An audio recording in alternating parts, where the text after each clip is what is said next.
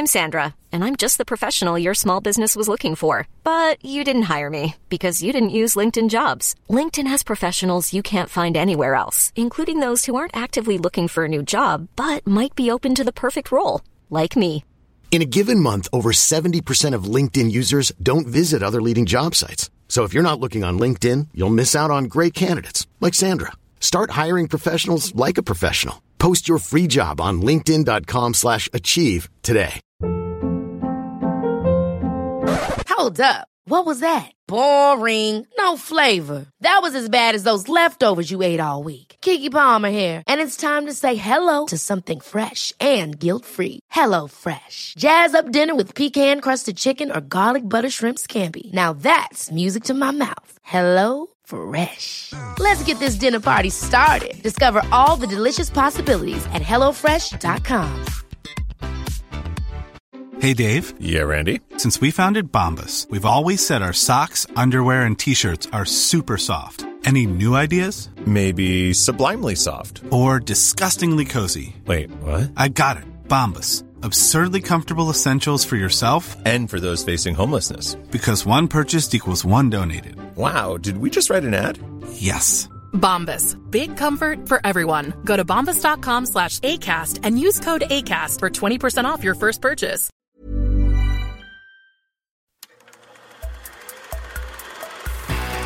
Podcast like it. Just podcast like it.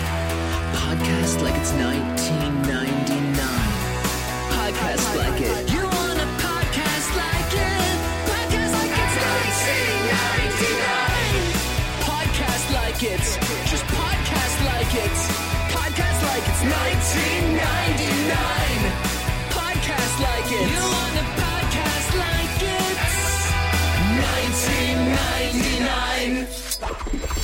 Hello and welcome to Podcast Like It's 1999, the podcast where we look back at the films of 1999 from our underground mind here, Yeah, from the stars here, that's better. I like it. From, From the starry Sputnik sky here. Sputnik. Yeah. in 2018. I'm one of your hosts, Kenny Neibart, And I'm Phil Iscove.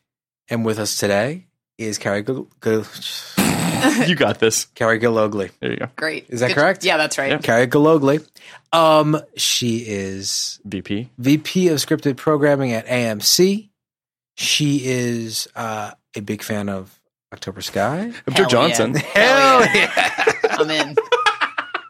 Big time. She's here to talk us through October Sky, Mhm. um, a movie that was made in 1999. And I don't have much more to say about it. I'm, I'm here to listen. This is one of those listening podcasts. I think I think that and this I do think that this is a somewhat common occurrence, but I fall between you guys. Okay. And I don't say that I'm not knocking. No, it. I know you're I'm- not. I No, no, truly am I- here to listen. I, I mean, as I said to to to Kenny and and and Molly and James in the previous episode, Right.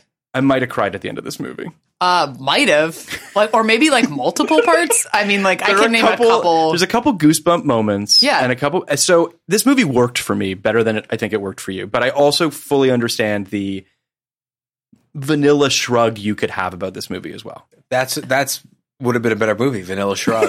I would have seen that. But you know, I, so I, I see both sides of it, and I think, and and I think we'll get into this in a little bit. But that is a Joe Johnson thing. I yeah. Like, know.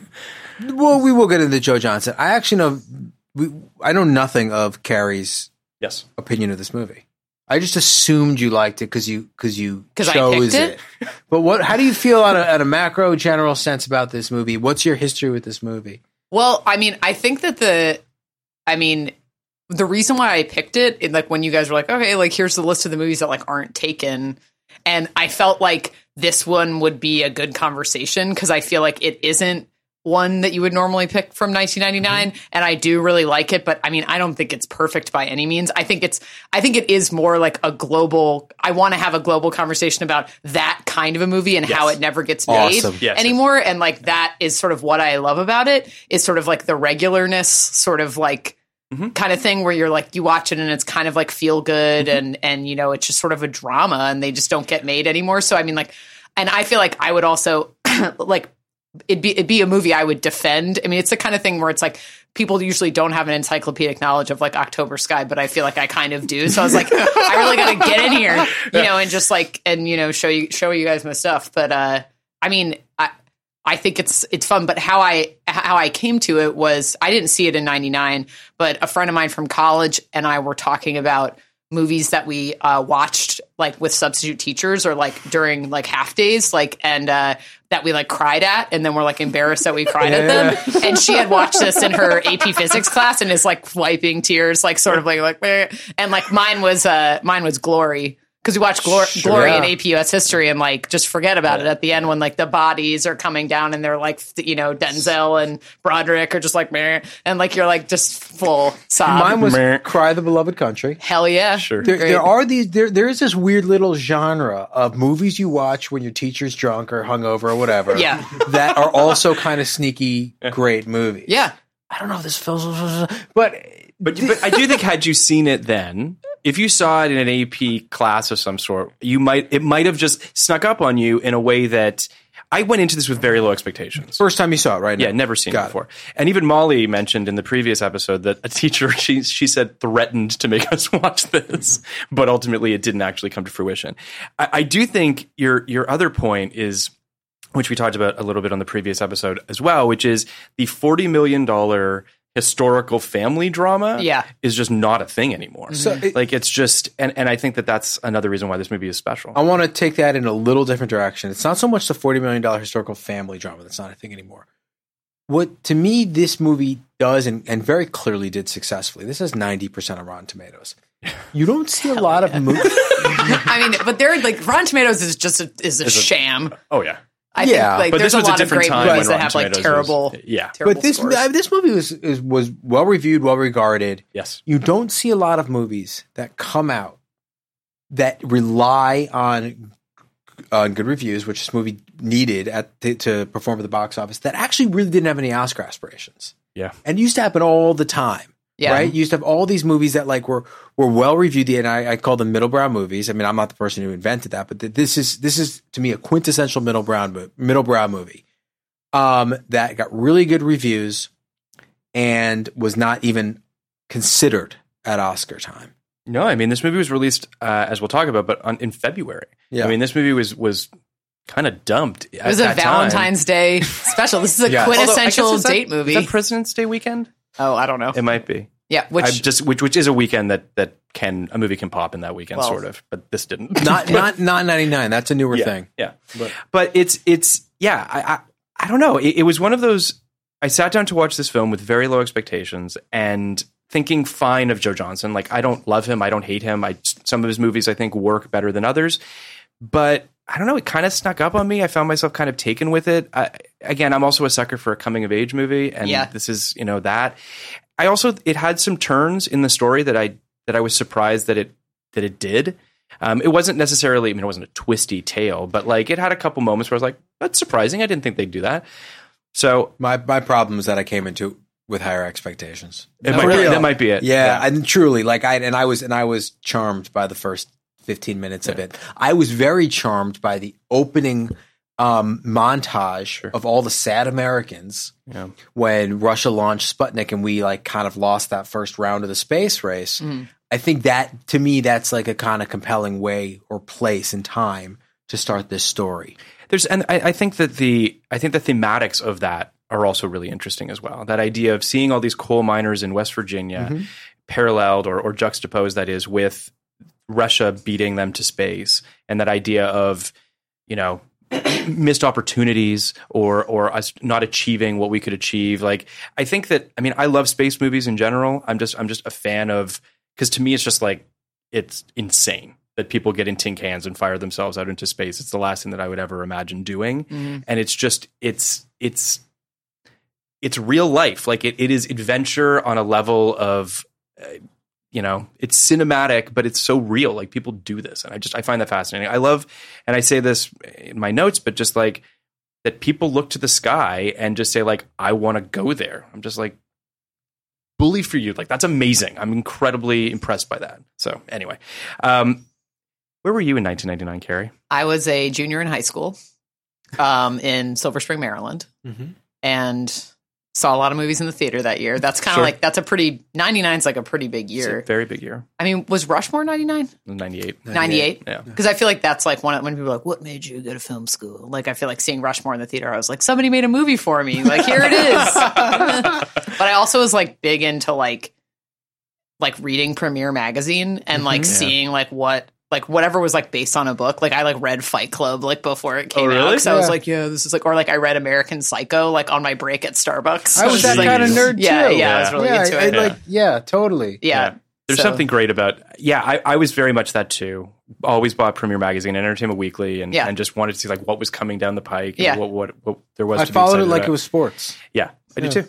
It, it's yeah. I mean, '99 was was a was a crazy year. Did you? So you you were you going to see films at a specific theater? Do you remember any of the sort of? Because like there were movie theaters that Yeah, the Loews Center Park Eight is Yep. the was the theater that I went to. I actually like have like a my some friends of mine would like every Wednesday they would uh get super high and like sneak into a movie at this theater because it's like you know Wednesday night that's just like not that crowded. And uh, um, there was this uh, one time that they went and they were like sneaking in the back door and they saw on the other side of the theater, like of like the lobby of the theater, was there was like a cop standing like with his arms crossed, and they were like, "Oh shit!" Like a cop, like we can't sneak in, like fuck, and they're like super high and they're, like, and they're freaked out and they left. And then one of the guys like came back the next day sober. It was a cardboard cutout of Stallone for Copland. they just it was just a Copland poster, and they were like, like like that's fantastic. I love that so much. Yeah, it's good. That's But anyway, awesome. Copland, just, Copland just deterring, scaring, scaring yeah. high team Yeah, makes, makes me want to get high so bad. to, to experience that. Oh, that's that's really yeah, great. It's great. Um, so I'm going to give the synopsis for October Sky because you know, uh, John Hickam, played by Chris Cooper, is a West Virginia coal miner who loves his job and expects his sons Jim, played by Scott Miles, and Homer, played by Jake Gyllenhaal, to follow in his footsteps. But Jim gets a football scholarship, and Homer becomes interested in rocket science after seeing Sputnik 1 crossing the sky. John disapproves of his son's new mania. Interesting word choice. Um, but I Homer. love space. Can you get that through your head? I love it. I don't. These are Google synopses. I just cut and paste them. I don't even read No, them I beforehand. like but uh, but Homer begins building rockets with the help of his friends and a sympathetic teacher played by Laura Dern. Uh, rocketry, he hopes, will prove to be his ticket to a better life. October Sky opened on February nineteenth, nineteen ninety nine, in fourth place with five point nine million dollars, and would go on to make thirty four point six million dollars worldwide on a twenty five million dollar budget. It is ninety percent on Rotten Tomatoes from critics and eighty eight percent from uh, from audiences. People like this movie. People like this movie. What can I say? People like this movie.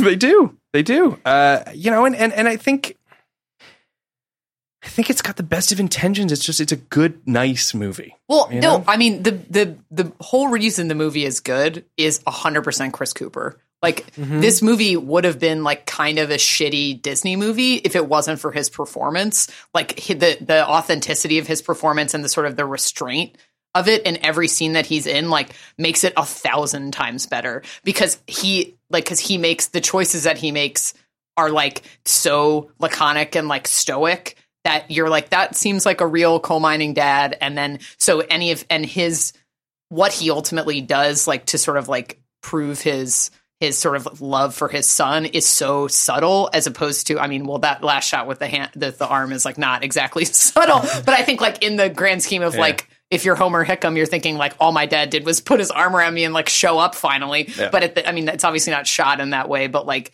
I think that his understated performances like completely makes it. Like without him, it's like kind of a shitty movie. But he, him, he makes it amazing. I I agree with that. I also feel like I couldn't help but think a little bit of American Beauty. yeah, Um, not just the haircut, but just sort of two sides to a coin to a certain extent, and how obviously aggressive he is in American Beauty Well, I and mean, making his son. his performance couldn't save that movie. Oh, there you go. Got we were talking a little American Beauty earlier. That movie's.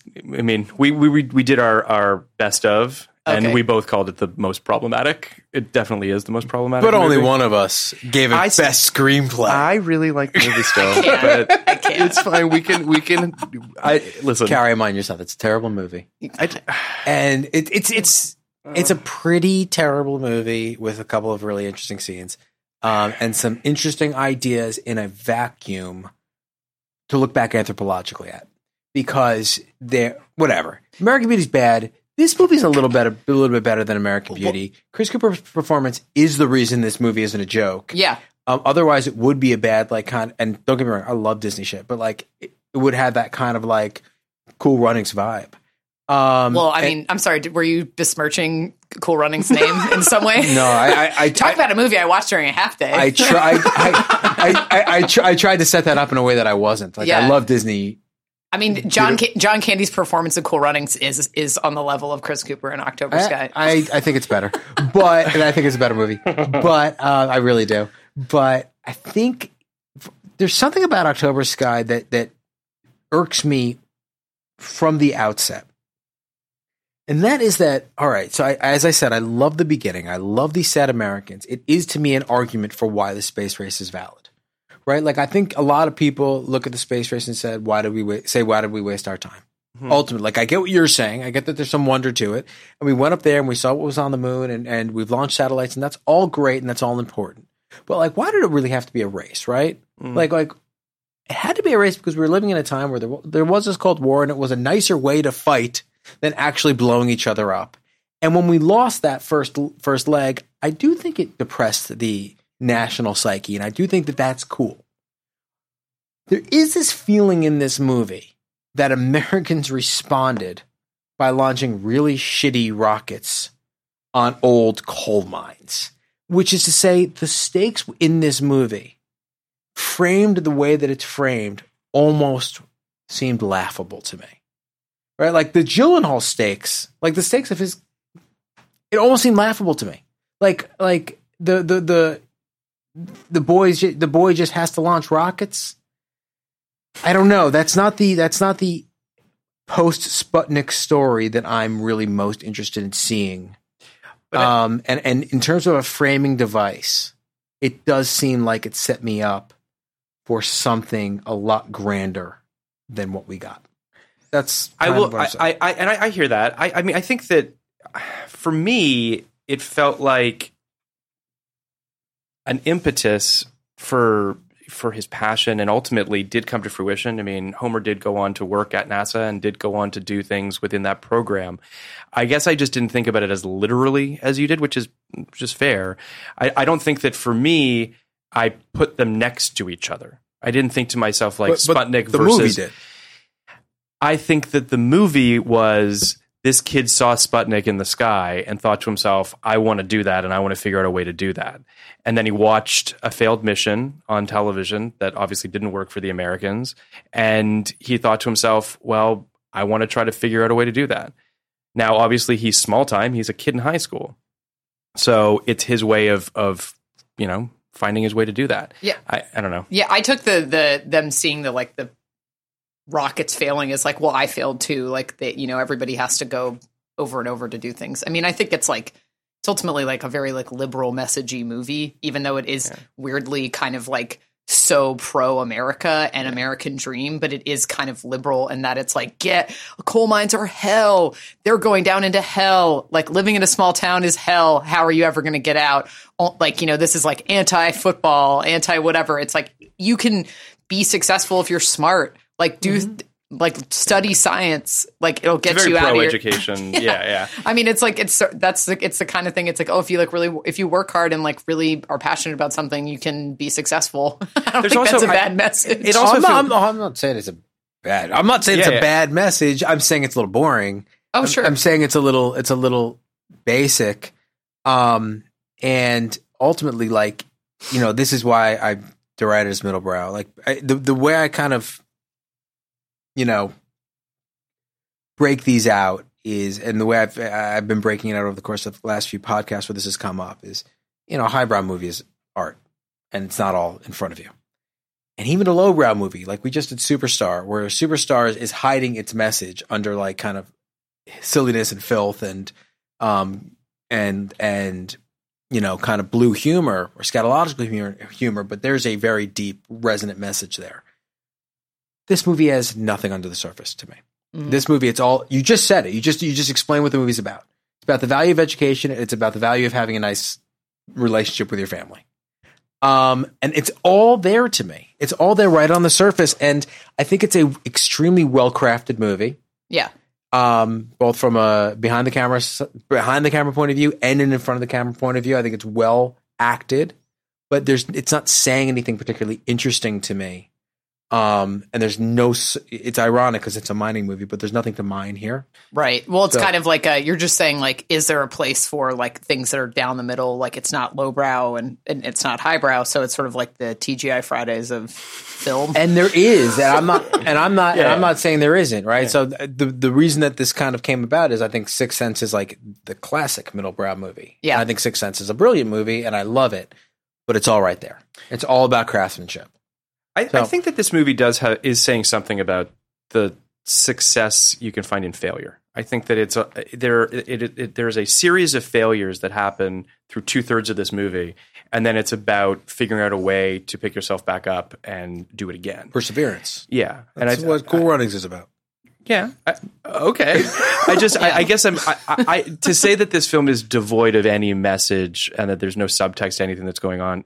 I didn't say Oh, that okay, i'm okay. not saying it's devoid of any message You just think i'm the saying message it's, isn't i'm that- saying it's Yeah. It's text like Yeah. very like, i'm saying it's text i'm saying Yeah, i'm saying that's fair. it's a, it's not a, it's a great message Yeah. No, Persever- perseverance is the best message like you can you you can put out in a movie that's why they do it over and over and over again like Yeah. it feels good to see a character fail and pick himself back up or herself back up and then succeed i mean that's you know that's your kind of typical hero's journey but i again I, I just don't think there's anything new or interesting being said here so no, I, I, I don't, Yeah. I don't disagree with you. I mean, like, Yeah. I, it's sort of like, it's just a certain kind of movie that I feel like I feel nostalgic for only because they just don't get made. Like, I think it is Mm-hmm. at the, at the, ca- the quality that it's at, even though it is sort of just like, digestible and kind of forgettable in some ways aside from maybe Chris Cooper's performance like that kind of a like journeyman regular movie It's a like I think that like I don't know if you guys feel like you miss those but I definitely do in some ways as far as like the kind of thing that you like catch on like TNT in the middle of the day when you're like homesick and you're like yes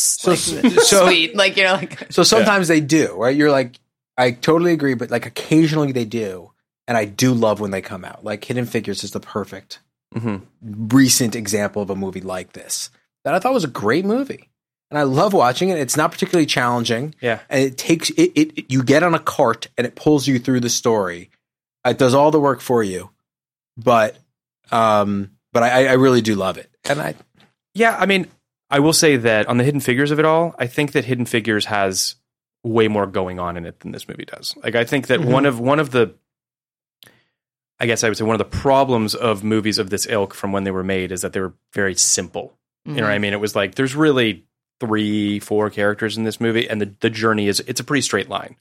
Um, despite the, I think there were a couple turns that I thought were surprising. For the most part, it's pretty straight. I think that Hidden Figures is trying to do a whole lot of other stuff. Yeah. It's a bigger world. It's a lot more complex, and it's a better movie.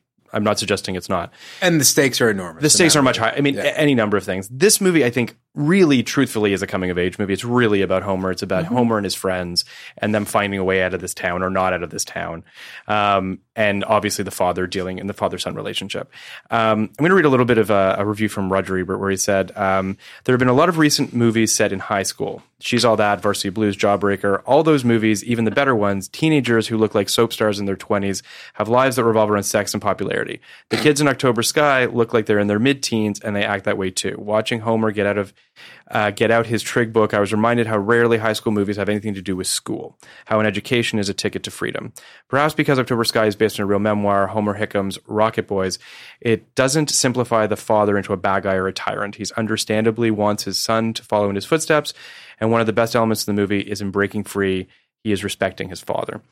Um, I I know why this movie speaks to Roger Ebert. Like that that makes sense to me. Like Roger Ebert saw himself in these kids. Um, and and that's all fine and good. Um, and I think that that is one of the better things about the movie. The movie has a Stand by Me kind of vibe to it, of Yeah. like real kids kind of dealing a little bit. I think it could have used a little more. I- I of that. agree. and then Totally. and that's something I said too. I think Yeah. there, I think there is a mischievousness or transgressiveness that Mhm. may not be right for this movie and the tone they're going for, but this tone will will not do it for me um, the way a Stand by Me does it for me. But Yes. Well, Stand by Me also. I mean, Stand by Me is a better movie. yeah I think we can all safely say For that. sure. Um, and Stand by Me has a very dark underbelly to it. I mean, it's about kids trying to find a dead body. Like it's it is it is a it's it's still a Stephen King book or or novella. So it does have that kind of vibe to it. This movie is pure of its of its intent and just a, a very sort of like anything's possible. Put your mind to it and you can accomplish anything, you know, which is again not a bad idea, but not an exciting idea either. Mhm. So I, I mean, I see both sides of it. I, I, I feel like um, this also. Let's talk about Joe Johnson for a second because it does feel like this is all stuff I that can't wait. Let's do it. it's all stuff that feels like uh, that kind of speaks to his his filmography. Uh, so he starts his career in '89 with Honey I Shrunk the Kids. Then he does The Rocketeer. Uh, then he does Jumanji, um, which a lot of people I know love Jumanji. yeah, it's great. I saw it recently. It's good. It's weird. Have you guys seen the new Jumanji? No, I never saw it. Yeah, I saw it. Which Is it do you, good? which Snuck do you- into the theater to see it. which do you prefer? Which do I prefer? Yes. I mean, the original, of Do you? course. I mean, the new one is just sort of like, I mean, it's not like in canon. So, I Yeah, mean, it's- like, it's, it's not not- in the Jumanji canon. Um, I, I, I really like the original. I mean, I think it's like, look, it's, it's one of, I mean, that, that's, there's something to like every single one of Joe Johnson's movies that is Yeah. like, this, this is better than it should have been Yeah. in some ways.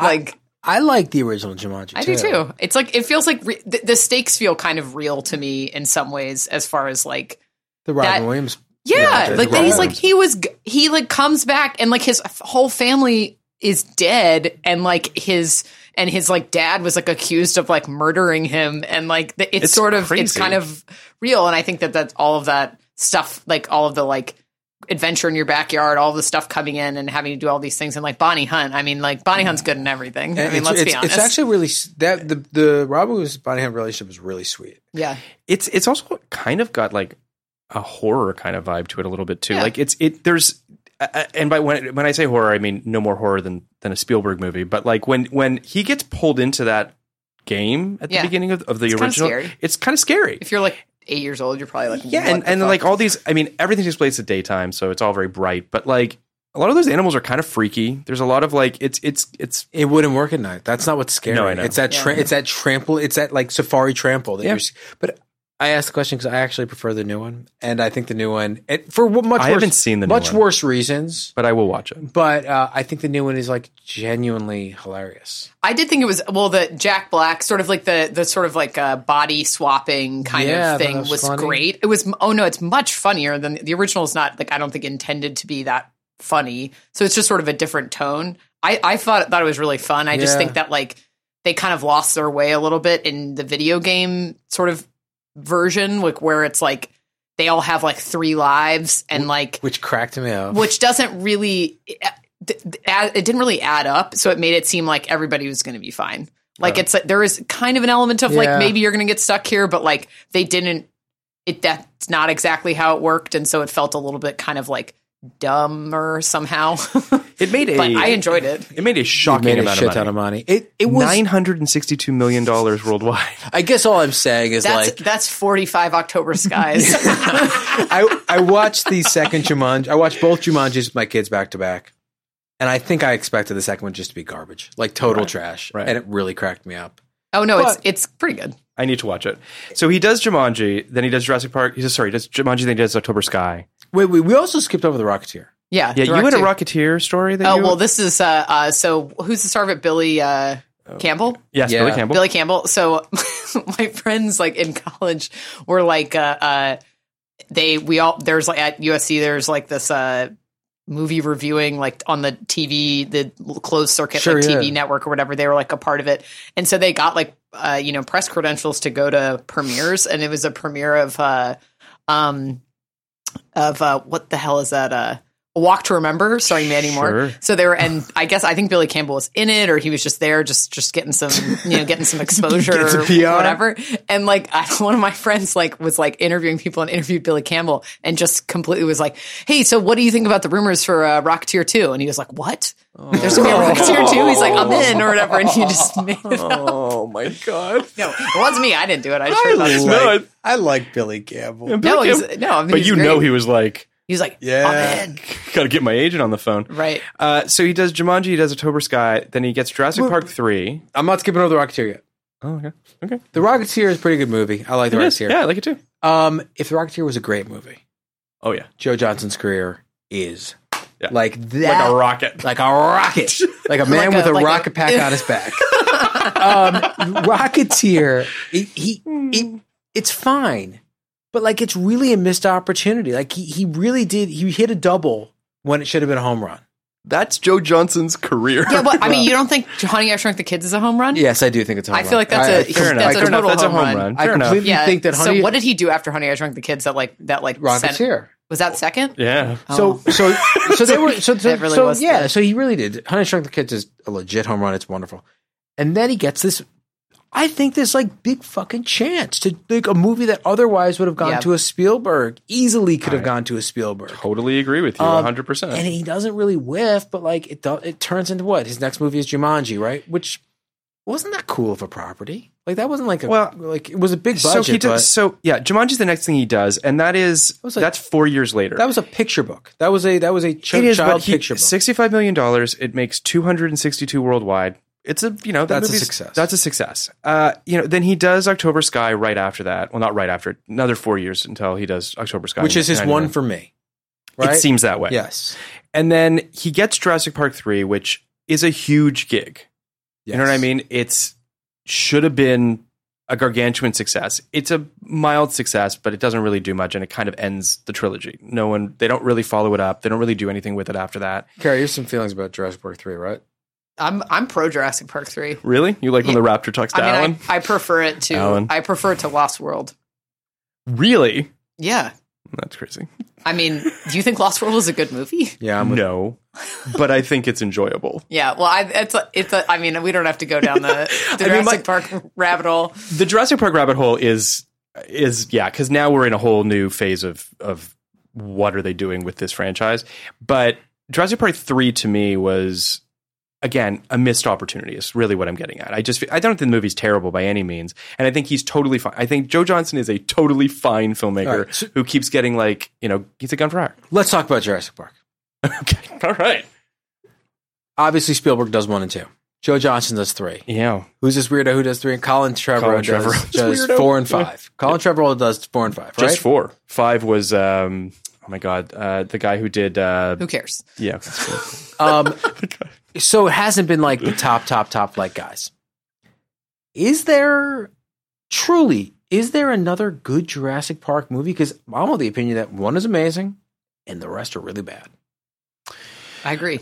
I think Well, that I do we like diminishing three, but I mean- returns. Yeah. Not really. I don't even disagree with you. That I think three might be the next best one. 'Cause I It- think, it might be. I think Lost World is like laughable. Lost World is it's. cra- I mean Lost World feels like Spielberg felt some sort of obligation to do it because he knew they were going to do it. Someone was going to do it. So his thought was I can do it or I can hand the reins to somebody else. Was so that like the same year as like it was the same year as Schindler's Amistad. List? Um, oh, oh, oh, Jurassic Park was the same year. as That was the same List. yeah, yeah. Same year as Amistad. Okay. Yeah. So he does Amistad and then he does Saving Private Ryan right after that. But it, so he's like, fuck it. Okay, I'll do the I'll do the, the sequel.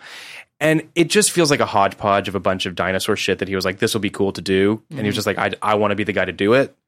Uh, and then he obviously doesn't do the third one and he hands it to, to Joe Johnson. But I, I think that there was a real opportunity in Jurassic World to do something interesting. And they just obviously just whiffed and decided, but it still made a billion dollars. So what the fuck do we know? I, I, I just it's it's a it's a crazy lucrative franchise that, to your point, and both of our all of our points, has been diminishing returns basically since the first sequel in terms of quality of film. Mm. But is there a good? Like, is, is, but Well, the is there- third one, Is the- there a the- great? is there a great Jurassic Park movie to be made? Like Yeah, maybe. I don't know. I, mean, mean, I don't they've- even know what direction. What, what, what I don't know what form it would take. if Not- you ask me, no one's my, asked- no one's offered it to me, so obviously I, I my take Don't or the know. take that I wish they had done, which was this was before they did Jurassic World. There was a version of Jurassic Park four where John Sayles wrote a draft where they militarized the dinosaurs. I think John Sayles wrote three too. he might have, He rewrote three. I'm pretty sure. as did uh, Alexander Payne and Jim Taylor.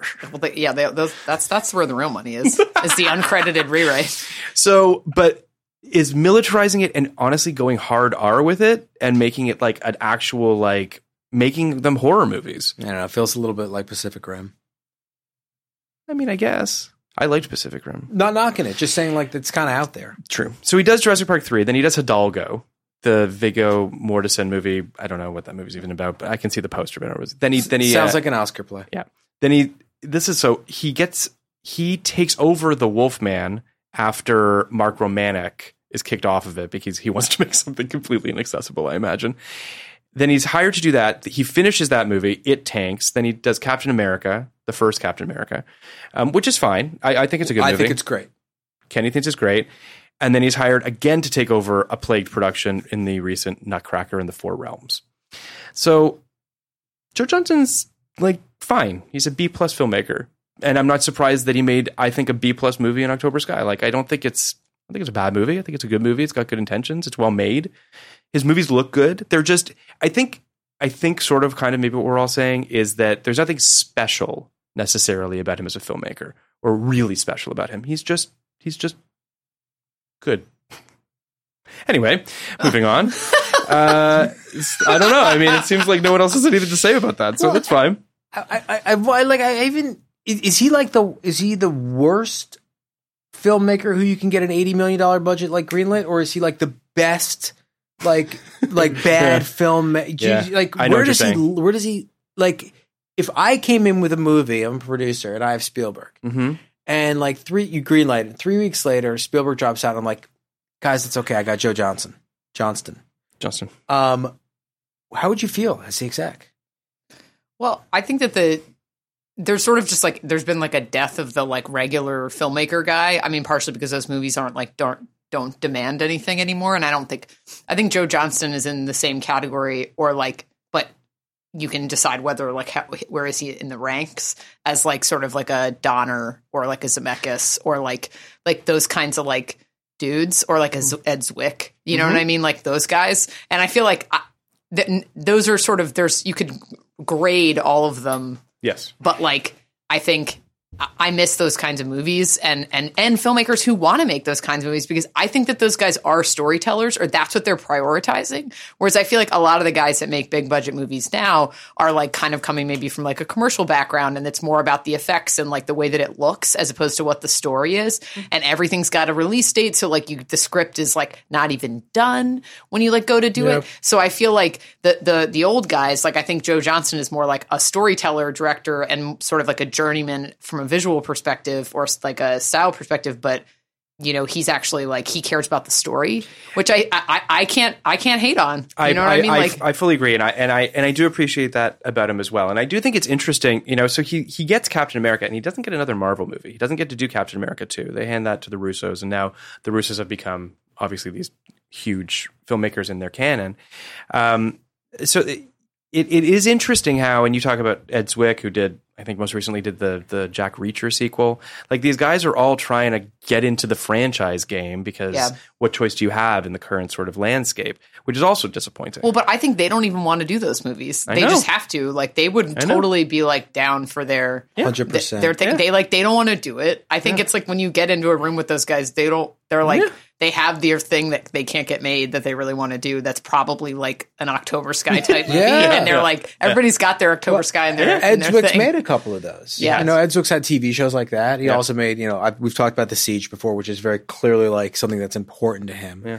Um, and even like you know, your man Alex Kurtzman makes a bunch of big budget stuff, and then he Uh-huh. also makes like a few like smaller movies that are very clear, near and dear to his heart. Well, JJ does it. I mean, Super Eight was an example of Yeah. that to a certain extent. To a I mean, certain I think extent, that for sure. I think that there are a lot His, of his small movies are 120 million dollars, Yeah. but you know, but I, yeah, I, I think it's very, it is very interesting that we're sort of in this. There just isn't a lane for this stuff anymore. Well, there is. It's a little bit. So, so if every once in a while, and I, I don't know what the movie's like yet. I don't know if it's good or bad, but it sounds like it's going to be a player. Green Book is another example of a filmmaker who does different kinds of shit, Mhm. who is coming out with something that I think is very personal to him. It seems like it's kind of in the same tonal area. Um, and it, it set my sense of at least what I'm hearing about it from reviews is that he kind of connects. Mhm. That Farrelly kind of connects and does kind of nail this thing. It's weird because we were talking about the the Colin Jost movie on the last podcast, where Colin Jost had this movie apparently called Staten Island Summer. yeah, That was about his childhood, and it seems like he cashed in his chips a little early.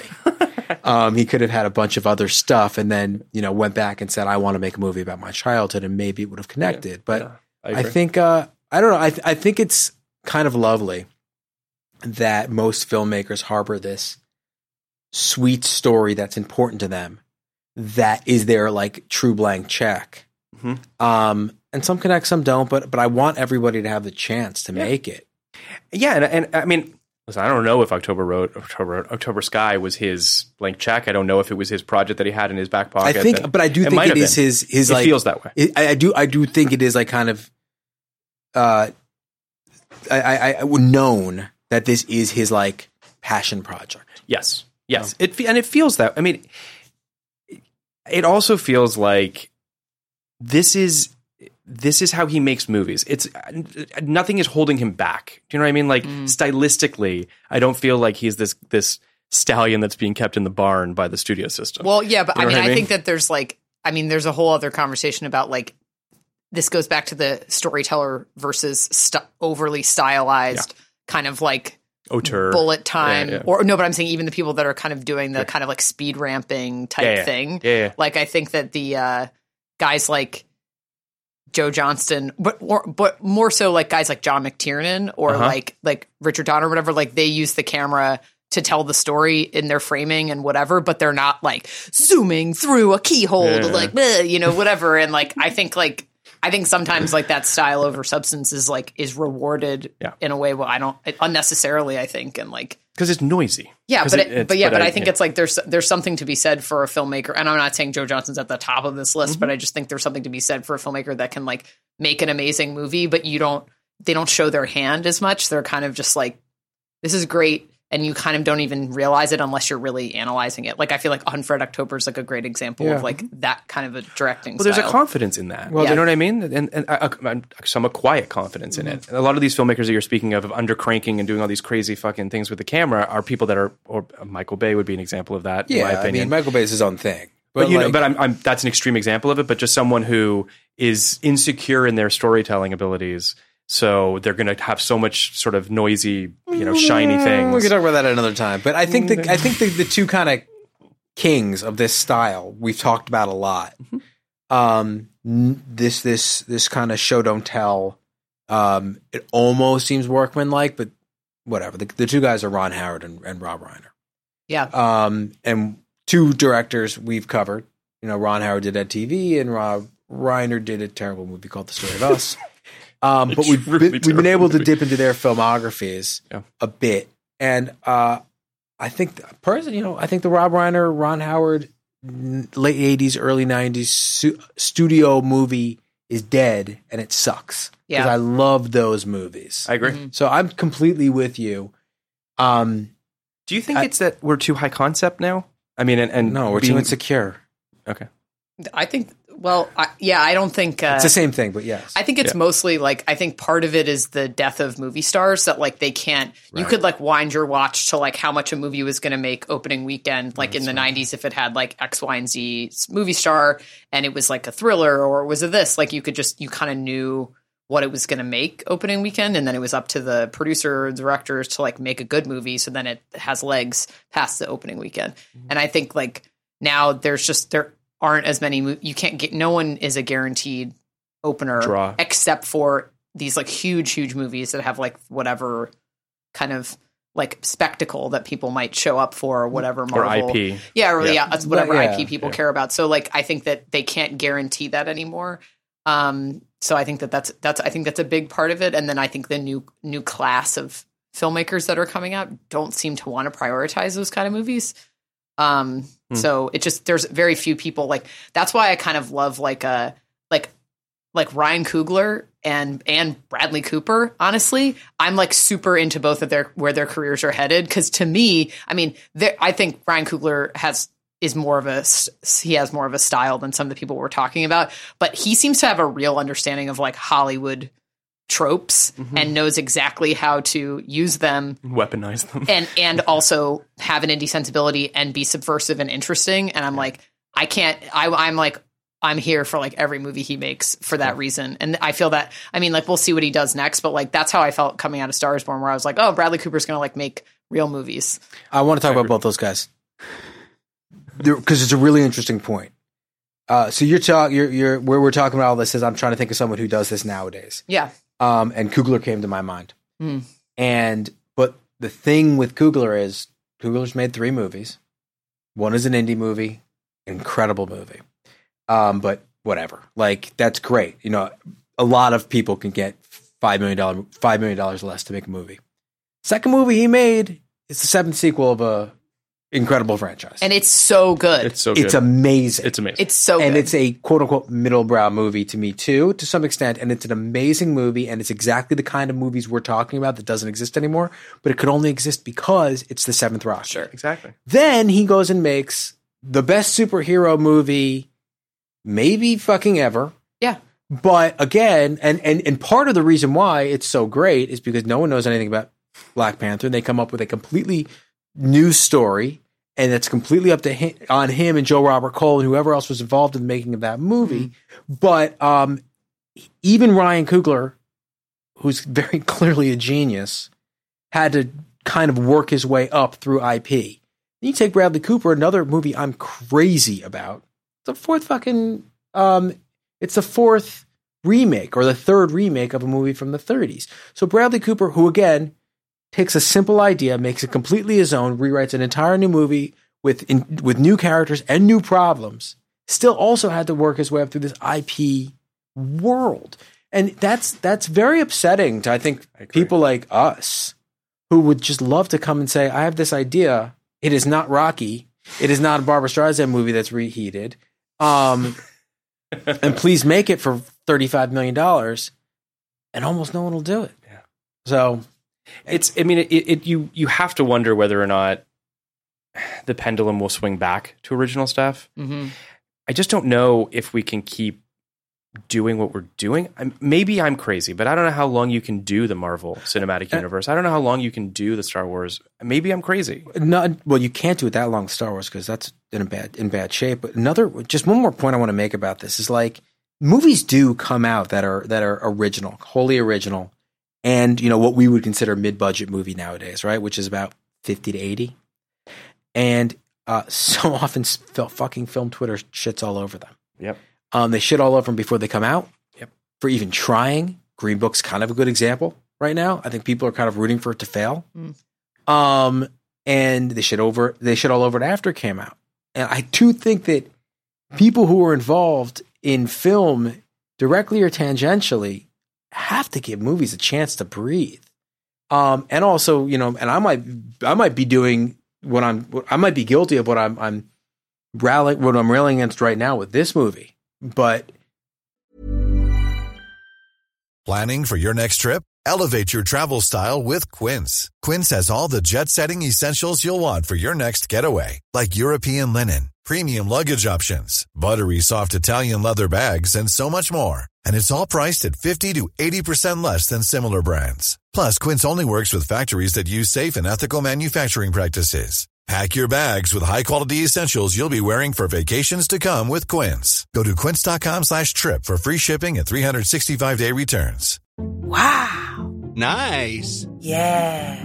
What you're hearing are the sounds of people everywhere putting on Bombas socks, underwear, and t-shirts made from absurdly soft materials that feel like plush clouds. Yeah, that plush. And the best part? For every item you purchase, Bombas donates another to someone facing homelessness. Bombas. Big comfort for everyone. Go to bombas.com slash ACAST and use code ACAST for 20% off your first purchase. That's bombas.com slash ACAST. Code ACAST. look at a movie uh, through the best possible light, assume intent, Yeah. and give it a chance. And like, I don't think October Sky is the wor- the best movie of all time, but I, I do recognize that it had the best of intentions. Yeah, I mean, film And it is well- terrible. I mean, just in general. Not It's- always. It's, it's, I mean, sometimes it's, a force for good. 10 10 percent of the time, maybe. It it does feel like it's just it's a breeding ground for for a lot of negativity, but Snark. it is. It's just tough. But um, so I, I think that this movie to sort of talk about how Joe Johnson made the film. I think it's to speak to your intent. I think that you know it's very autumnal. It's got this gray kind of quality to it, obviously because of the mines. They also said that um, that there were there were a bunch of weather shifts and tornadoes in the area, and that created a lot of the look of the of the film. Um, he talks about how he wanted the mine to be the villain of the movie, which he made very clear. Um, but again, and, and I, I coal mining scares the shit out of me the idea of going underground, it just it just sounds it sounds and looks horrific to me. Um, and I think they do a good job of not making it seem terrifying because I think it's terrifying. But um, I don't know. It's it's a very interesting subculture. I couldn't help but think a little bit of sort of a little bit of the sort of Trump world that we live in right now, and and the sort of Oh, that he wants to bring that back. yeah, Yeah, it sounds pretty bad. I mean, like, it's like doesn't look like a good thing. It's terrible. Well, People- but- yeah, it- black I also, lung. Yeah, the thing that was interesting to me rewatching it is I was like, oh, so like the mines were like dying in the fifties, and like people are still like coal mining, and I'm like, what? This, it Yeah. sounds like it was like already like having a tough time like like sixty years ago. I mean, like I'm like Jesus. It's hard, it's hard it's to crazy. get the shit. Yeah. Getting the shit kills you. Yeah, Then putting then burning the shit kills everybody else. Yeah. And we have pretty good alternatives these days. Yep. It's so insane. yeah. Uh, I it's- it's I really do love the idea. It's just a weird American little quirk. I and I don't love it in real life, but I I, I love the idea that these companies literally own these towns. Yeah. Yeah. That's a crazy thing that happened in America to me. Yeah. So Um, I also have to say, speaking of like the one turn that I did find interesting, when Homer does does decide to become a coal miner, I didn't necessarily expect that. Um, so I, I was pleased that they went there, and it created maybe the most tension for me as a viewer at that point of not knowing necessarily where it was going to go. Right. I mean, ultimately, it was just a little subplot, and they just went back to where they were going. Right. But it was still nice that they did it.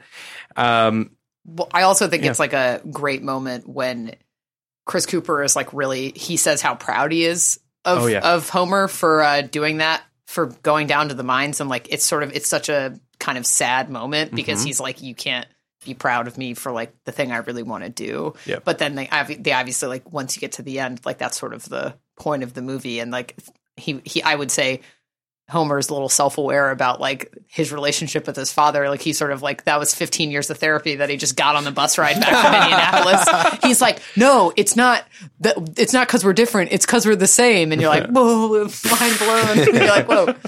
it also that portion of the film hands me probably two of my favorite moments from the movie. The first is uh, Chris Cooper and Jake Gyllenhaal bonding in the Mm-hmm. mines.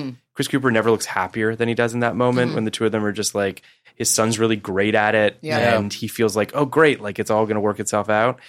And then the first shot of Jake going into the mine and looking up at the sky Yeah. Yeah. is the best shot of the movie. Yeah. Like that's the movie encapsulated in one shot. It's it's really masterfully done.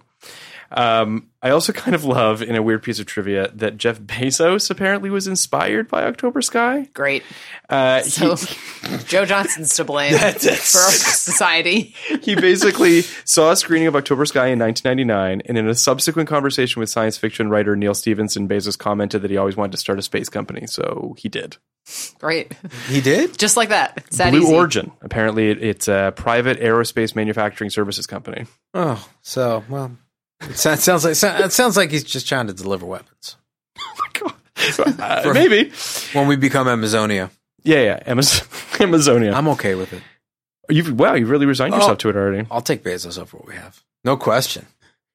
I, Bezos kind of This is how it starts. this is like I feel like we just somehow couple just couple like, of good Germans over here. Yeah, yeah, well, yeah. I mean, we just ended up like we're like in Fight Club. Basically, it's like yeah, Planet Starbucks, like it's happening. So yeah, it's crazy. I mean, there's and all this stuff that I was reading about in New York about how frustrated I guess Queens doesn't want this new Amazon warehouse that they're building there or something like that headquarters. Anyway, yeah. Uh, so you want to talk about the uh, plot of this movie? Okay. Uh, so the movie opens as we talked about the radio announcement. Russia beat U.S. into into space with Sputnik, and it's cross cut with moments in Coalwood, West Virginia, which is crazy that they literally named the town that. But that's a I don't thing. know. I know a lot of people who live in Studio City, California. Fair enough. Touche. I mean, yeah. you win. Been holding on to that one for a while. Really? Well, I've always thought it was so crazy that they named the place Studio City. It's like ridiculous. this place definitely existed before the studios. So someone came in. You know, we got a lot of we got a lot of studios here. So, um, yeah, there you go. Uh, Homer tries out for the football team and he gets his ass kicked. I guess he wants to follow in his brother's footsteps. And he's looking to get a scholarship and he sees that that's maybe the only track to getting a scholarship. Because I'm assuming scholarship is the only way you're getting out of Dodge. It's the only way you're getting out of these towns when they you don't have the basically means. say that. Yeah. They basically it's basically explicit. Like if you don't get out, playing football, You're which going to the like two people have ever done. Yeah. You're going to the mines. Yeah. Which is and you're never going to get laid if you're not a football player. no. There's that too. Yeah. There's a lot of emphasis on that, which is weird because they never pay that off. Like the weirdest part of this film for me Yes, is the they do. relationship between Jake Gyllenhaal and Whoever that is. what is that girl's name? I don't know. Did they ever say her feels like- name? no, no, no. I feel like there's got to be something on the cutting room floor that It's they so weird. left out because they don't even like name her. No, she's she's, a- just sort of like like no, I like she like likes that he's smart when he's like doing Yeah. the the like the math on the like chalkboard. She's like Just fanning "All right." herself. She's like yeah, she's like and super she just like shows it. up silently in shots, like just enters his personal space at times. And I'm like, is something about to happen? And then nothing happens. she's a, Yeah. she's a prize to be won. I mean, like the don't other you- one is though. Well, they both are. Like, if the, if the idea Yeah. if the idea is girls will like you if you play football, the, Right. uh, the, Yeah. I think the idea, the joke, not to kill him, but the idea is putting forward is no girls will like you if you're smart too. Mm. Um, yeah, like Laura Dern. it's yeah, Yeah. yeah. It's Uh, not. It's not. yeah. The, it's not the best part of the movie, but that also feels like very much of this like of the time of not the fifties of the nineties of the time, and like kind of this down the middle like won't ruffle any feathers. You know, it's a movie from the male perspective, and women are to be won. And I, I don't mean to. Yeah. I, I, I'm not going to hit it too hard for that because I really do think that's like of the moment. Yeah. But you and also it's it's to your point, it's been whittled away to such an extreme amount at this that it almost doesn't even make an impression. well, it's even it's it's, even weirder that way. But like, I, no, Yeah. I, it's weirder that way narratively because Yeah. you're just like, wait, like even at the very end when she shows up, there isn't a kiss, there isn't even a hug. Yeah, it's just some weird like he she just, just sort of kind like, half starts talking to her, and then the scenes, and then we're that's the oh, only part of the movie weird. where you're like something got Do we- messed up. Yeah. something. did, did that become his wife? Like, do we think that that became his wife? Maybe. Is this on some like? I mean, we came up with the Yes. music of the heart Yes, like yes, thing where like it's in, it's it's important in the biography or the autobiography in this case. It's important in the autobiography, and the filmmaker felt like, well, we need to put it in there because because this did matter to Homer, but not much of a story there. Like they went to school together and Yeah. you know they started dating and they got married. It does, from what little research I did, or it does, or that's available, quite honestly, it does feel like Homer was very involved in the development of this, and it is, and, and that he seemed very sort of outspoken. Mm. He was even outspoken about like he was frustrated by some of the machinations with the father son story. It just seemed like this guy was It's like, hard. you need to tell this story the way that it happened Mhm. and th- that's not always the most cinematic, unfortunately. Uh, either way, we meet Homer's father, played by Chris Cooper, who runs a coal mine, and uh, he saves one of the miners' lives when part of the mine collapses. Then we meet Laura Dern, who I think is really sweet in this movie and Yeah. actually very well cast. I, mm-hmm. I, I felt like she felt real to me and also sort of like spunky and and it felt she felt right in the casting. She, she's never bad, That's true too. and it's been like thirty plus years of her just Yeah, like she's just never being bad. yeah, she's great. And, and I always like her in these, like Blue Velvet. Like I like her in the small town. yes, Like I think that's who she is. And she lot feels of girl next door, but like of a higher echelon than that. Mm-hmm. Uh, anyway, we, she plays the Sputnik thing for her class to try to inspire the class, and it inspires Homer and what is his Quentin, The Shermanator. the Shermanator. Yeah, well, he's. I mean, he's not inspired. He just wants some friends. like, did, and he knows a little bit about science. yeah, they, he sits down with them at the Yeah. cafeteria, and everybody's like, "What? What are you doing? That Talking guy- to that, guy? That guy's even poorer than us. don't, don't sit down."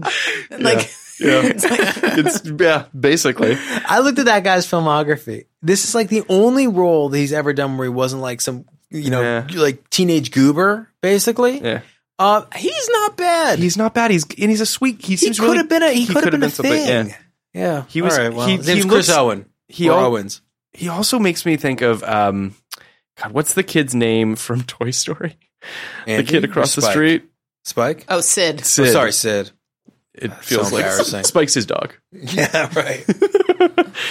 Um, then that night, everybody watches Sputnik cross across the sky, and Homer is awestruck by it. And it's one of, and there are many moments, and because of the subject matter of people looking at the sky awestruck. But I don't know, I'm a sucker for that stuff. It's very Spielbergian, and I'm just, Yeah. I don't know, I love it. It's just that idea that like there's something bigger than us. I don't know. I'm, I'm a sucker for it. Anyway, at breakfast, Homer tells his family he's going to build a rocket. He basically just says, "I'm going to build a rocket." To them, they're like, "Okay, go build a rocket."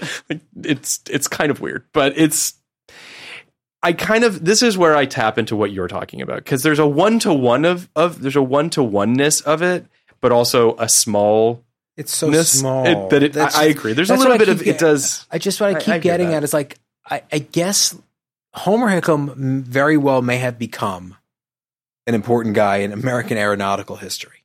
I can't really tell if he did or not, but he may have well be, he may well have become a very important guy. Um, his origin story is not that interesting. It has the veneer of a guy who invented something Yeah. or a guy who pioneered something like Hidden Figures. like someone Hidden who broke broke new ground. broke yeah broke a barrier or, or, or, or something along those lines um, or someone who wound up to be you know, wound up becoming like John Glenn right someone someone something along those Sure. lines but he seems like he certainly wasn't a big enough figure in American aeronautical history to have broken through outside of this movie Yeah. and what he did as a youth it just feels so small it's, it's what we all did at camp you know It does get bigger, and it does have a bigger stake. And I do think Yeah. that similar to similar He to inspired Superstar- a town. I mean, did you watch it? he did he inspired a town I mean, he inspired them, Which is to important. Shut down their town and move. We're like, we gotta get out of here. yeah. this isn't working. Yeah. I do think it to to to call back to Superstar. It's a mission. Like there there is a clear mission, a clear goal, which is I'm going to get a scholarship through these rockets, Mm-hmm. and if I use if I get in, you know, if I start to work with Quentin and these other guys, maybe this is my way out of town. And giving your main character a goal and a mission and uh, that that clarity I think is is great because I know what I'm rooting for, and you're rooting for that as, and that doesn't feel small. The rockets might feel small, but the mission to me feels bigger and larger because he wants a better life. You're right. You're right. That's a, that's a really good point. I think I think that that could have been Hit harder. hit harder. yeah. Um, for more people could have died. Um, for one, for two, it really we, they really could have hit the idea harder of this almost like factory line of graduate college, go right into the mines, graduate college, go right into I the with that, mines, yeah. and how horrible it is for everybody. It's there, but I think a lot of that is us taking what we know about how horrible mine life is. But they did a good job. Like the Yeah. mine really, it, there's an obvious juxtaposition of space and underground Yes. and how horror like there's not just subtle. there's nothing new underground Yeah. Yeah. uh, except black lung and I, I, I see I see that there like you, you you are convincing me to some extent that this movie is is more important than I gave it credit for Well, there's still a ways to go. Um, Buckle up. in, in Uh, both but, respects So Homer builds a rocket, lights it with his friends. I love the shot of the explosion of them being blown backwards Yeah. after that first rocket and blowing a hole in the in the picket fence. Um, then Homer risks being a social pariah and goes talks to Quentin in the in the, uh, in the cafeteria. Uh, and and I think it's here that he hears about the science fair, and that's when he's like, okay. So I do feel like in a weird way they could have swapped it and he could have realized that the science fair was a way out and then the rockets become it it's a little weird that they go that they they go backwards into it Mm-hmm. that it's like i'm going to build rockets rockets could be my way out i feel like the science fair maybe there was a way of swapping it it doesn't uh, it ultimately doesn't matter um, john finds out that the mine that he works that he I, do is he he's running this mine correct chris He- cooper yeah, he's like the manager. I mean, he's like the lead guy. Right. So when it's not producing the levels that they need, his ass is on the line. Is that the impression? Yeah, well, I mean, we're I think it's like what they're saying is like the mine, the town is going to be like shut down. Basically, is like what they're saying, and he's like, open That- up a new shaft. I can go down there and get it. You Right, know, like you right. know, whatever. And they're like, It's interesting. There's like a there's almost a a, a warlike I like um mindset to being a mining crew. Yeah. You know, it, is- there's that no man left behind mindset. There's that I'm going down there with my brothers idea. He does have kind of this almost general vibe to him. Um, and he does have to be a hero on several several occasions. Like, Yeah. I think they could have hit that harder too. I think they could have hit the, hit the idea harder that like, yes, he's working in a dying industry and he does want his son to go into this dying industry and it is killing everyone around him, but he doesn't know any better and he is a heroic man. yeah. I, I mean, I do think there's there's a nobility to him, but also to Carrie's point, I, I like the fact that that they don't turn him into something larger than life. That he feels like an everyman. No, he is an everyman. which which doesn't mean him doesn't mean he's any less heroic. But do you sort of know what I I- I think that by by dialing it back a little bit makes him feel I don't know. If they if they if they made it any bigger than he is, Yeah. If they made him, you know, also the mayor or some shit, yeah. um, it would suck. I agree with that. That's not what I'm going for. Yeah, no, I, I- I, I think he's, I think you hit it. I think he's noble. Yeah. Um, and I think the movie did a really good job not turning into. There's there to me. There's a there's a weird parallel with Varsity Blues because James Jill, There's Jake Gyllenhaal where he says basically this, has the yeah. same speech as James Van Der Beek. had. I don't want your life. I don't want your life. in Yeah. Yeah. in Varsity Blues. James Van Der Beek's dad is Same a accent. Also, I don't want your and Your it's also life. yeah, the same pause. I Yeah. don't want James Van Der Beek's dad and that is a fucking villain, a Yeah. mustache Yeah, yeah. twirling villain. And the movie is what it is because of that. It will never be a more interesting movie than like the the cartoon version of Right. Texas football that it is. And it's fun and it kind of knows what it is. This movie, if if it went in that direction with Chris Cooper, um, it would I, th- I, I just it it wouldn't have been. I don't know. I like it better for this. Like it's my my home again argument to you, which you hated so much. But I but Fuck I Home like Again. home again. remember that. I like the, home the again. Reese Witherspoon movie that came out earlier last year. Oh yes, I Yeah. saw that. I watched that on the plane. That movie. Did you like it? I mean, no. So I like it. I mean, like it's like it was fine. It's just sort of like the Pottery Barn core kind of movie. What's Yes, Nancy Meyer's daughter? I like that Pottery Barn Core. I I like that movie for the same reason I think there's value in this movie, which is in and Joe Johnston I think agrees. Most people aren't villains. Most people are are nice to each other and are trying just to do right by themselves and by each other and aren't trying to fuck each other over. I think there's this pervasive attitude, especially within movies, that there are always these people who are trying to fuck you over. But mm-hmm. that's not the case in Home Again, a lovely movie, and that's not the case in this, which is also like, even though I'm, I don't like it, I do think it's a lovely movie. Yeah, I, just just to be clear, I don't think that Home Again is malicious in its intent. No, I think I that it's think you just cloistered in its own sort of like rich, sort of bougie nonsense that I didn't love. But I understand that it's not. It's not saying anything bad about the world. It's saying, what if you lived with boys and they were nice? You know I mean, like, Yeah, that's right. what if these guys were nice? basically it. It's like, what if the guys from Entourage were nice? Pretty much. so you know um, there's a great shot that i loved here uh, at this point with the kids walking up to what ultimately would become their rocket launching site.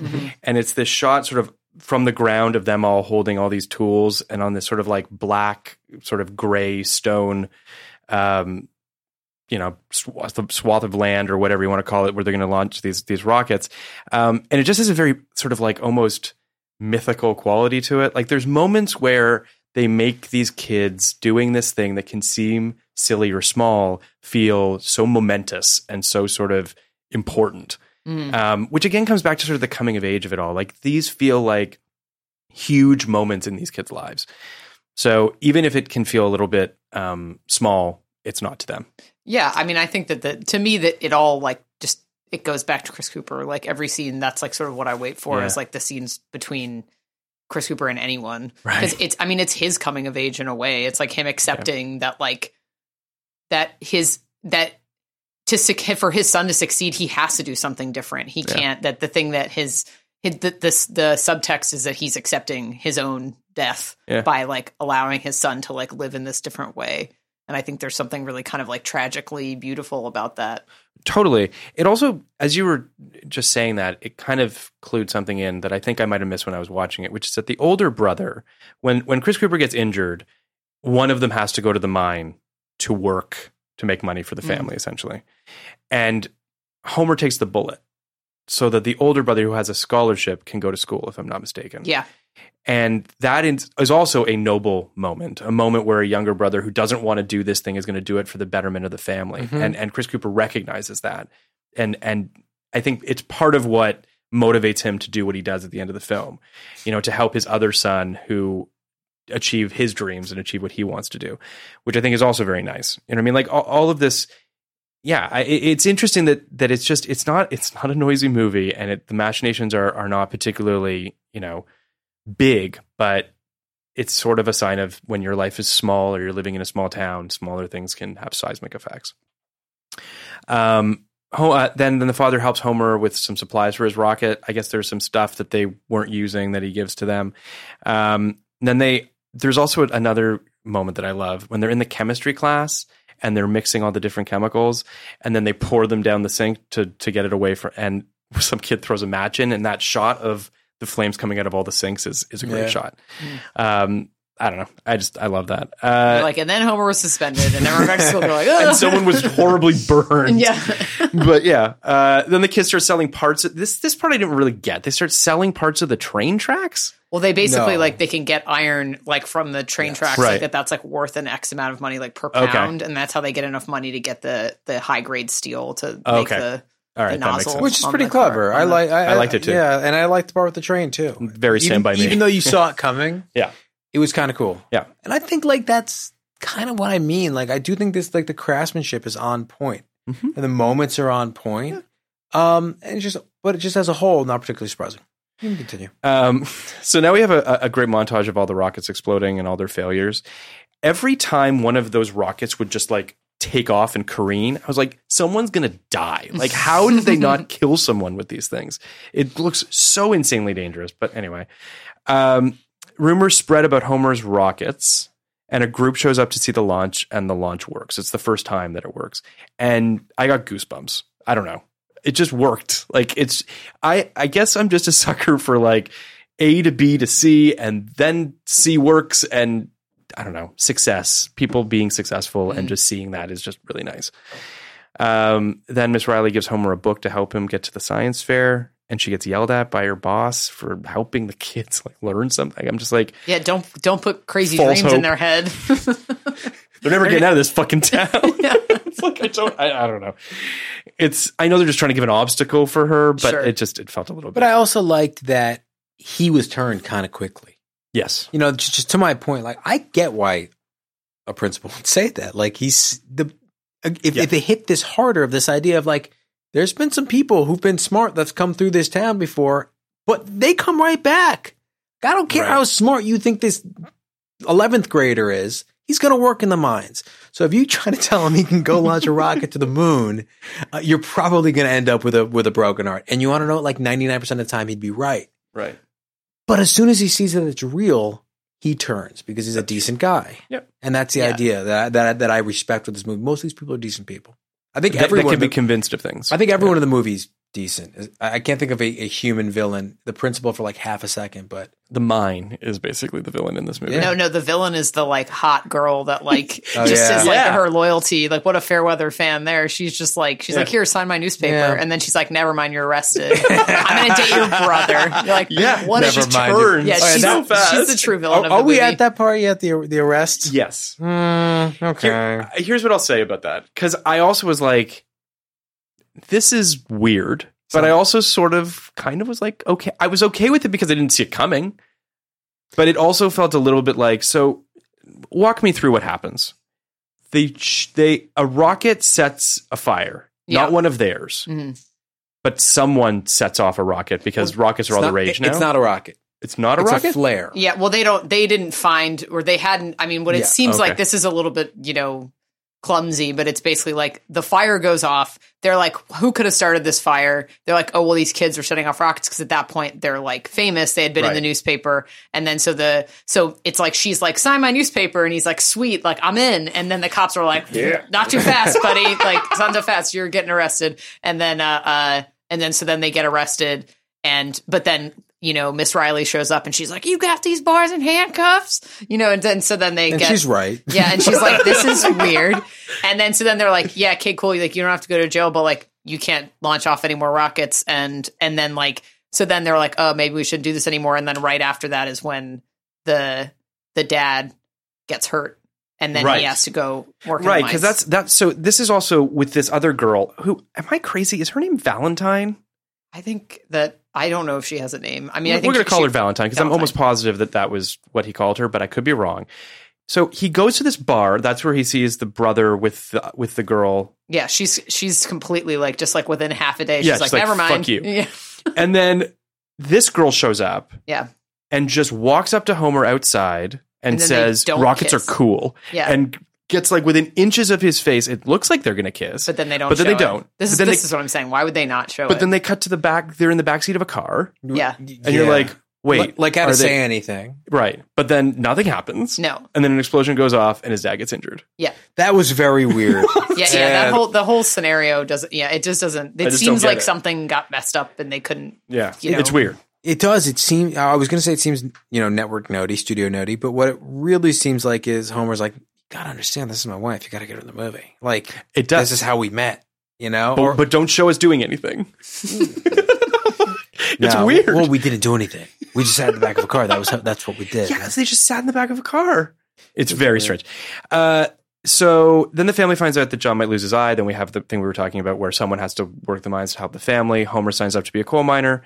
We have that great shot of him going into the mine. Um, John Heals tells Homer to go back to school, but Homer's like, I don't need it. I don't need to go back to school.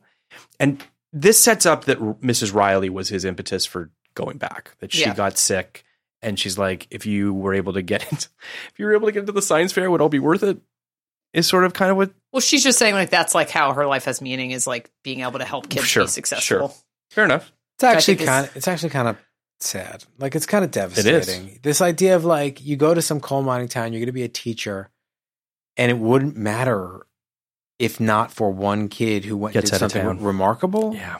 I, I, I, I'm not really. It's not really a value judgment because I, I, I, I believe it completely. I believe that this character may have felt this way completely, but it is just a very sad thing that you know. Essentially, she looks at every kid who goes back to the coal mine or marries a coal miner as a failure Yeah. on her part. Yeah. So that's kind of sad. It. I mean, she is. She's obviously a, a tragic character, um, but I think that I don't know. Laura Dern plays her in a way that doesn't make her feel tropey. Yeah. You know.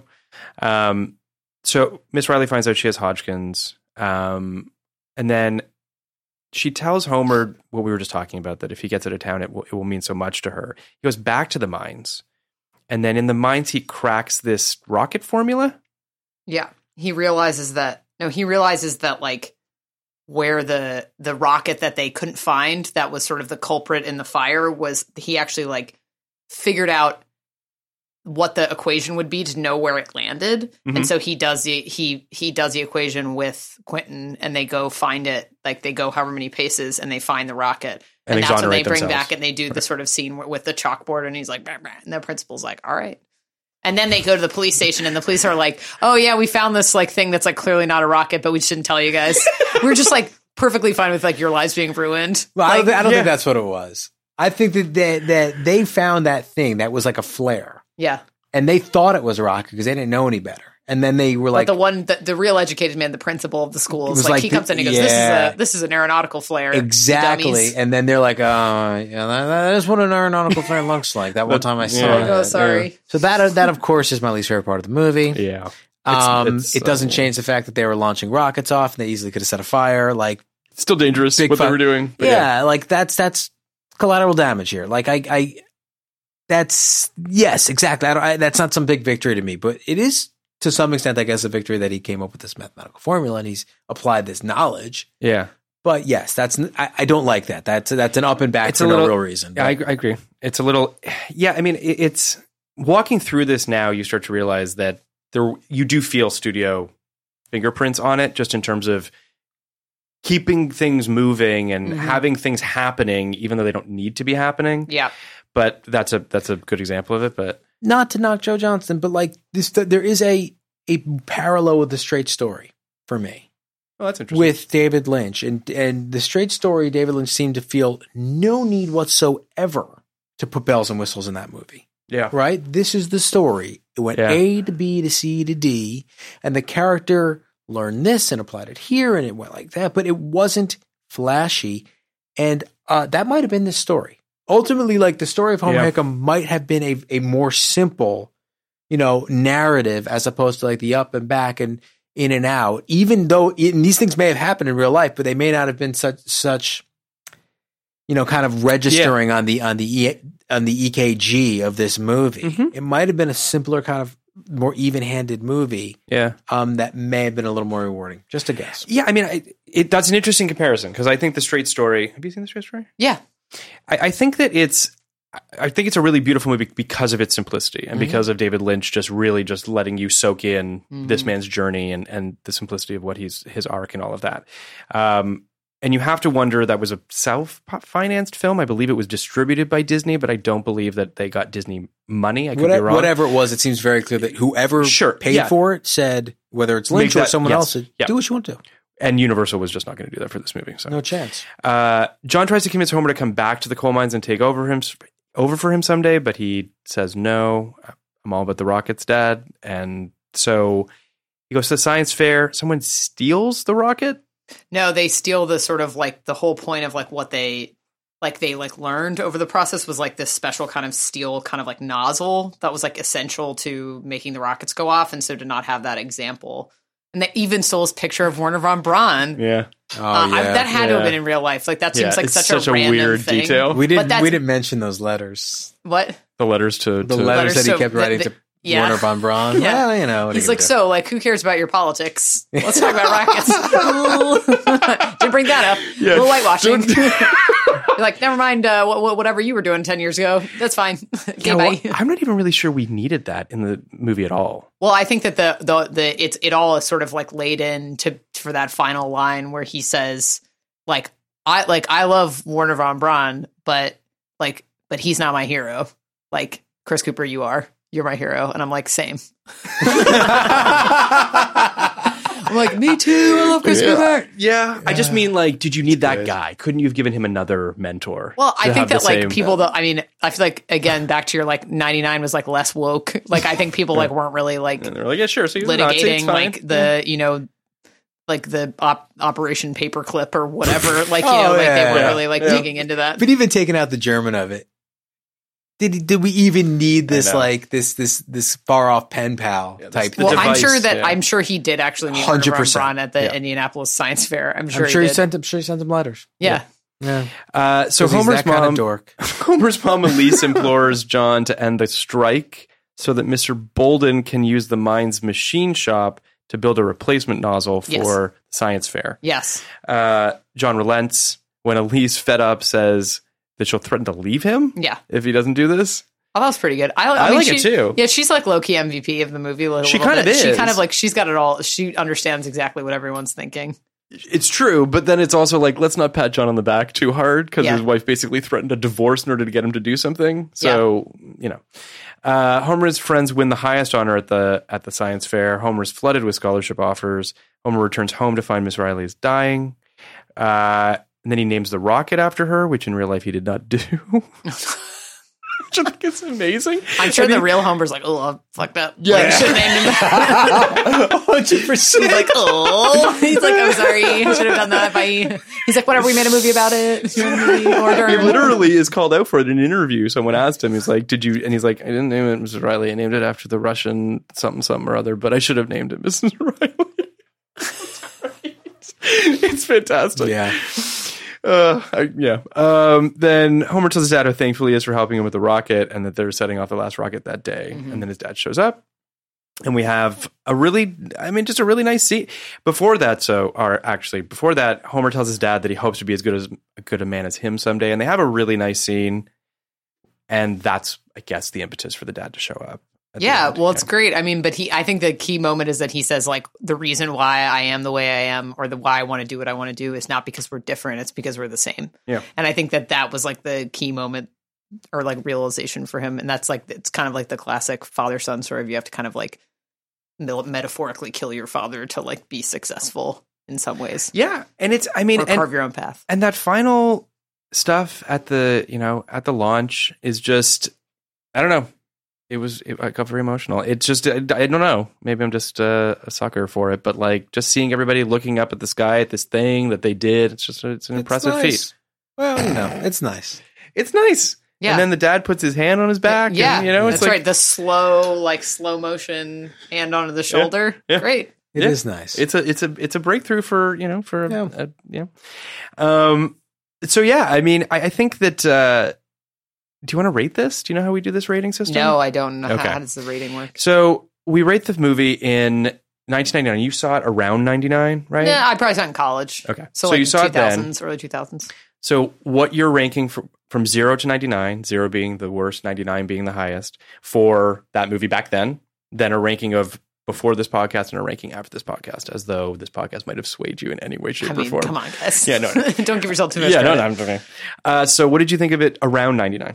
I mean, I, I think I, I really liked it, but I mean, I think even at the time, like it was close enough, like into film school, where I had enough of a perspective on film, where I was like, this is really good for this kind of a movie, Right, and that's sort of still how I feel, like where I just think it's like a really like satisfying, like good home cooked meal kind of Mm-hmm. movie. It makes you feel good. yeah. and and I think Chris Cooper's performance makes it worth someone watching, just because he elevates the movie in a way that's like, if it had been a different actor, I just don't think it would be as good because that's those that's what those are the scenes I show up for is all the scenes he's yeah, in. he's he's just he's always great. Like he always gives you more than what's on the page. yeah, and know? I mean Gyllenhaal's good in it though. he is like they, there's a few lines where like I I cringed rewatching it where like when he's after like the dad like breaks the strike or whatever and like uh, uh he's like in Indianapolis and he's by himself and he comes out of the phone booth and he just goes thanks dad like to no one I was like what you didn't need that Nope. the smile's enough Nope. I was like that Yeah. part I was like guys you I knew you had other takes of this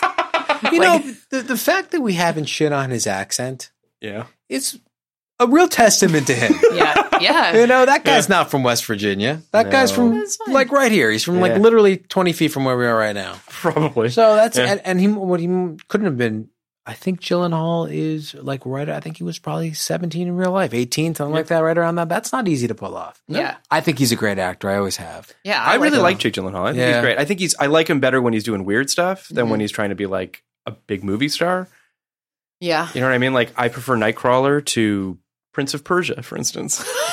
That's so, that's so contrarian. Crazy. I know. Um, Uh, so what was your what would your ranking be? I mean, I yeah, I feel like it's like so what if like Talented Ripley is like a 99, yeah. uh, then I guess 97. like 98. Uh, I don't know. I mean, I probably somewhere in the like the 80s or seven, like Yeah. high 70s, low 80s. I think is and it's probably pretty consistent. It hasn't changed in your. No, I your mean, like like I said, I feel like I was sort of had sort of already like come of age as like uh, an understanding movies like when I saw Yeah. it. So I I don't have like the sort of like the syndrome where it's like you watch something when you're young and then you watch it again and you realize it for what it is. As opposed, like I sort of saw it late enough in life that I like kind of I, my opinion remains the same, if not sort of like riding a little harder for it because of like the way movies have nothing gone. exists. Yeah. yeah, yeah, exactly. That's fair.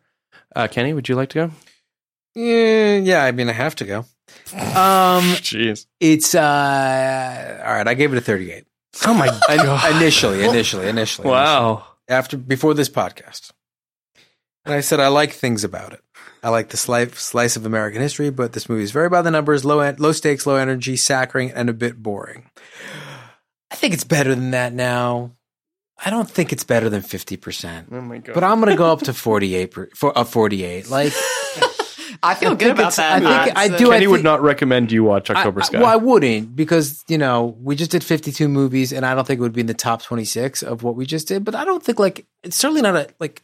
Yeah. I never felt that it was a bad movie. Like I never felt it was bad. Like it's well done. It's just what I said. I think I think low stakes, saccharine, and a bit slow. Um, is, is are, are my main takeaways. Even though well made, heart in the right place.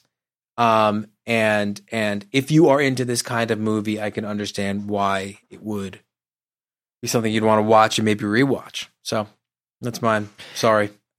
Don't apologize. Uh, I didn't see this movie in '99, so I don't have any perspective on it then. But uh, watching it before the podcast, I'd say I give it probably a 72. Um, and after this, I'd probably say about a 75. I think that it's That's higher than your superstar ranking. I'm falling over. Yeah. All right. what did I give Superstar? I think you I think you rose that to a 72. Oh, maybe I did. Yeah, Yeah. I, I don't. I don't know. It's all kind of in the same. Yeah, same. well, it's hard to it's when in you're the not, same like, actually arena. them all at the yeah, same and I don't. I, I mean, my honestly, But like they're just October Sky and Superstar are so similar. They're like easy to I do compare love to that each Kenny other. texted me and he's like, "Has anyone in history ever done the double bill of Superstar and October Sky that I, I just did, did?" I did back to back. Oh my Like, god, that's yeah. uh That's- that's yeah. a that's a real Yeah. That's a that's, that's a something. Yeah. Well, I mean, I think that there's something to say about October Sky, like not feeling. In some ways, it feels dated, but not in the way some movies from '99 feel dated. Like I think, like American Beauty or like Fight Club feel like super dated. Like like now they, they feel really really of that moment. Whereas like something like Town Mr. Ripley, I feel like watching that now, I'm like that's Yeah, as I good as it was the day I A saw A lot it. of that is the period. Yeah, well, it's like Yeah. once you, yeah, it's like kind of Yeah. that's like I, this is sort of off topic, but I'm be curious what you guys think about this. This is why I think Clueless isn't dated, is because I feel like Clueless was shot like a period piece, even though it was shot in the time that it came out. That's interesting. Like the way that the heightenedness of like the slang and the and the and the clothes and whatever, it's like Amy Heckerling was looking back at it from like 30 years in the future. So like it feel it doesn't feel dated because it feels self aware to a Totally. degree. I agree and with like that. that's why it it like you wa- look back at Clueless and you're like this movie's incredible and like you can't even like make fun of it at all because it it feels so self aware and like this I amazing totally agree. way. I also wonder if the Jane Austen of it all has something to do with Yeah. that too. Yeah, I'd and say- I, you know what I mean. Just in terms of her looking Like, at it and through. like, yeah, that, it's like it's it- classic. yeah, like it. But that's yeah, such I- a yeah. That's that's such a good point though, because like you can't make fun of Clueless. It was already making fun of itself. Yeah, but in like, but also being sincere in another on another level, which is like why it's so enjoyable. I think Clueless is one of the maybe twenty best films ever made. I Yeah. love Clueless. Um, and I think it's interesting that it has defied mockery. Um, and I remember, I mean, like, there's a scene where they're walking down, all the guys are walking down the, the like the middle run, and they all have their pants hung low, and she's making fun of all of them right there, or even their outfits. Like, no one dressed like Cher or, or Dionne, like, but but ever, period. Don't, nobody wore those clothes. yeah, But Yeah. and, and all the slang she made up. Amy Heckerling made all that stuff up. There wasn't Wow. a Baldwin, there wasn't a Monet. Like she made those up for that movie. Um, and I do think it was all. You're right. It's almost like an anthropological study of 1993. Uh, crazy about it. Great Love that movie. Love that 95, whatever it was. I think it's Ninety-five. like 95. 95. Yeah, I mean, listen, I, I think that this movie is is it's not trying to reinvent the wheel. It's not trying to do anything crazy, and I think that it achieves everything that it's setting out to do, and it worked for me. Well, oh, the one thing that we haven't talked about yet is how bad the poster is. Which poster? Well, the one where they're all like, eh, Yeah, like no, looking up at the sky, like Meh. That poster's Like- terrible. there was a teaser poster though, which I will pull up. That's actually, but yeah, there's. I, I know exactly what you're saying. Uh, it, it's it's also one of those movies that you get the impression that they just had no idea how to actually uh, market it. yeah, because they're just like, well, yeah, that's uh, that's Wait, wait. They they they put. Oh, it's Laura Dern. Laura Dern is so young looking. I thought it was the girl with no dialogue on the cover with her. yeah. There was this poster, which I think was actually the theatrical poster, oh, which is Well, that's all of- about mining and and looking to the sky and shit. Like, like they- that's just a classical like. that what? Why does that look? I, I when I first saw it, I was like, looks like the poster for like Phenomenon. yeah. a little bit. Did you guys know they also had a daytime poster? Oh, daytime. Oh, wow. Woo! Yeah, no, they're very happy in the poster. It's, Can't see the moon in that shot. It's unfortunate. Um, thank you for coming on, Carrie. Sure, this is really fun. This is one of the weirdest podcasts for me because I, I I feel weirdly warm about this movie, despite giving it an overall negative rating. You really have roasted me. you, well, you have, you have, you have. It's weird to say it because, like, I, I definitely can't give it above a fifty.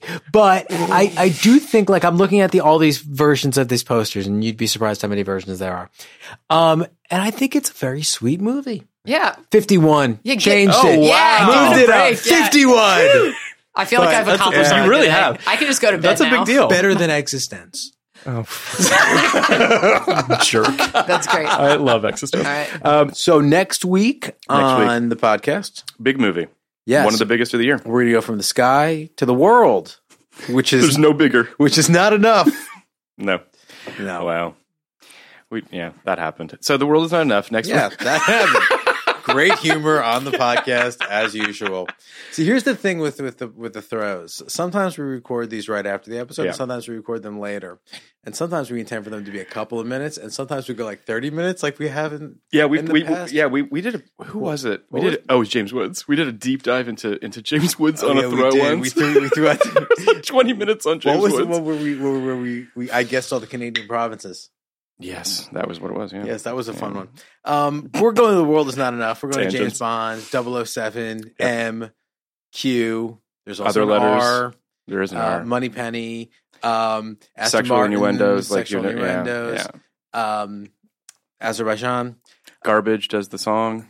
Garbage does the song. Yeah. we'll talk about that on the podcast talk about that on the with podcast. our uh, with our returning guest, one of our Eric favorites. Carrasco is coming back. Yes, doing another deep dive into uh into a Massively franchise. successful franchise. He's probably the biggest Bond fan I know.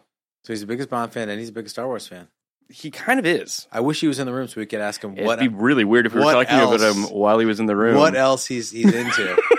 um, Well, either way, Yes. uh, huge movie, very successful. Um, some might argue one of the better Pierce Brosnan Bonds. We'll we'll get into there were that. four total.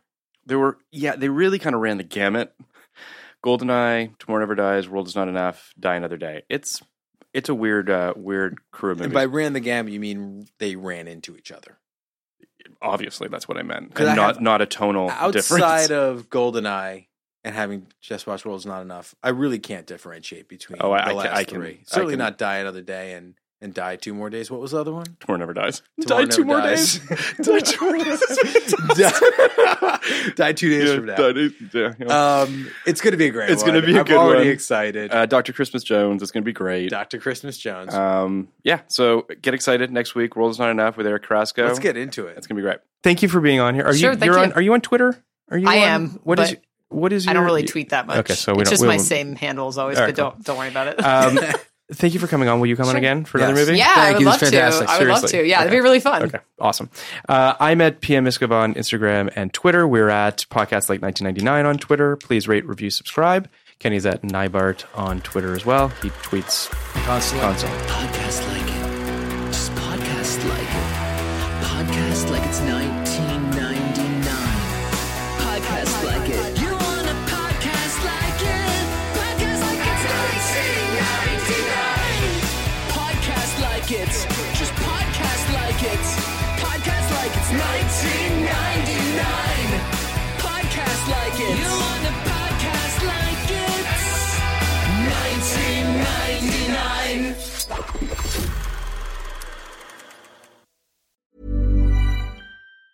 Planning for your next trip? Elevate your travel style with Quince. Quince has all the jet setting essentials you'll want for your next getaway, like European linen, premium luggage options, buttery soft Italian leather bags, and so much more. And it's all priced at 50 to 80% less than similar brands. Plus, Quince only works with factories that use safe and ethical manufacturing practices. Pack your bags with high-quality essentials you'll be wearing for vacations to come with Quince. Go to quince.com slash trip for free shipping and 365-day returns. Ever catch yourself eating the same flavorless dinner three days in a row?